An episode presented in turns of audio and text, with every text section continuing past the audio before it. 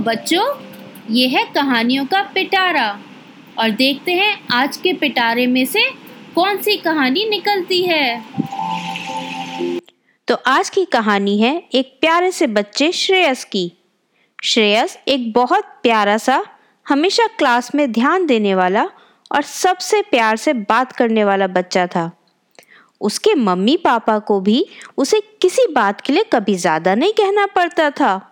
लेकिन अभी कुछ समय से श्रेयस का ध्यान पढ़ाई से हटता जा रहा था। यहाँ तक कि वो बाहर भी ज़्यादा खेलने नहीं निकल रहा था। और इसकी वजह थी उसको उसके पिछले जन्मदिन पर मिला वीडियो गेम। शुरू में तो मम्मी पापा को कुछ नुकसान नहीं लगा। उन्हें लगता था कि वैसे ही कोरोना की वजह से वो ना तो और बच्चों के साथ खेल पा रहा है, ना ही नीचे पार्क में भेज सकते हैं तो ऐसे में बच्चा पूरे दिन कुछ तो करेगा।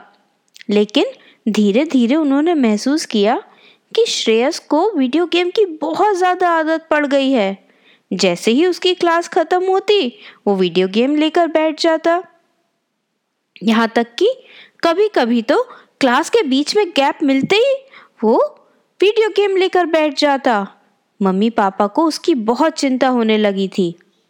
कोरोना का प्रभाव थोड़ा कम होने पर उसके मम्मी पापा ने कोशिश की कि वह मास्क लगा के थोड़ी बहुत देर पार्क में चला जाए, लेकिन श्रेयस तो नीचे जाने को तैयार ही नहीं होता और कभी ज़बरदस्ती चला भी जाए तो पंद्रह मिनट में वापस।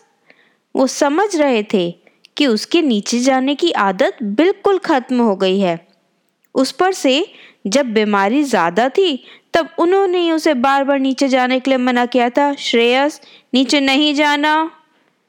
अब इस बात का बच्चे के मन पर असर हुआ होगा। लेकिन पूरे दिन वीडियो गेम खेलना भी तो सही नहीं था। आँखों पर असर पड़ने के अलावा श्रेयस का बाकी गतिविधियों से भी मन हटता जा रहा था। जब प्यार से कई बार समझाने, डांटने पर भी कुछ परिणाम नहीं निकला तो मम्मी पापा ने कुछ और प्लान बनाया। श्रेयस की कक्षा में कई बच्चों को चश्मा लग चुका था इस दौरान। और पापा नहीं चाहते थे कि श्रेयस की आँखें भी अभी से कमज़ोर हों। उस दिन छुट्टी थी और श्रेयस उठते ही वीडियो गेम लेकर बैठ गया। लेकिन ये क्या? उसे वीडियो गेम की स्क्रीन पर कुछ साफ़ ही नहीं दिखाई दे रहा था। उसने झट से पास पड़े कपड़े से स्क्रीन साफ़ करने की कोशिश की, लेकिन फिर भी सब धुंधला धुंधला दिख रहा था। उसे मम्मी पापा की बात याद आने लगी कि लगातार गेम खेलने से आँखों पर चश्मा चढ़ जाएगा। उसने पास पड़ी एक कॉपी उठाई। लेकिन ये क्या, उसे तो कॉपी में भी सब अक्षर थोड़ा धुंधला धुंधला सा दिख रहे थे। फिर क्या था? श्रेयस का तो रोना ही छूट गया। वो रोते रोते मम्मी के पास पहुँचा। मम्मी मम्मी, देखो मेरी आँखों से कुछ साफ़ नहीं दिखाई दे रहा। मम्मी ने उसे प्यार से गले लगाया। और चुप कराने की कोशिश करने लगी। पापा के घर आने पर वो लोग श्रेयस को लेकर आँखों के डॉक्टर के पास गए। डॉक्टर अंकल ने श्रेयस की आँखों की जाँच की और एक बहुत मोटा सा चश्मा उसे लगा दिया।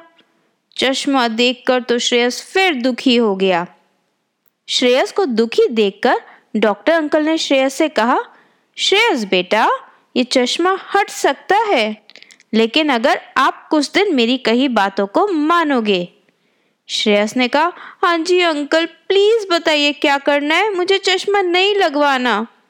इस पर डॉक्टर अंकल ने कहा, देखो बेटा, मुझे पता है कि आजकल बच्चे स्कूल नहीं जा पा रहे, इसलिए क्लास भी लैपटॉप पर होती है, और फिर दोस्तों के साथ खेलने भी पहले जैसे नहीं जा पाते, इसलिए बोर होने लगते हैं, और मोबाइल पर, लैपटॉप पर गेम्स खेलते रहते हैं। लेकिन ये एक सीमित समय से ज़्यादा हमारे दिमाग और आँखों के लिए अच्छा नहीं है। इसलिए आप मुझे प्रॉमिस करें कि अब से आप वीडियो गेम्स खेलने की बजाय जब जब मुमकिन होगा तब नीचे जाकर खेलेंगे।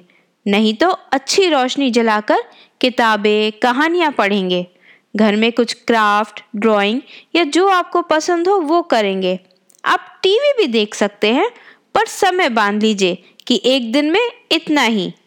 और इसके साथ मम्मी जो हेल्दी खाना बना कर देंगी, वो मन से खाएँगे। श्रेयस ने कहा हाँ जी अंकल ज़रूर। मैं आपकी ये सारी बातें मानूँगा और वापस से अपनी पढ़ाई पर भी ध्यान दूँगा। फिर ये चश्मा हट जाएगा ना पक्का से? अंकल ने हँसते हुए कहा हाँ बेटा, ज़रूर।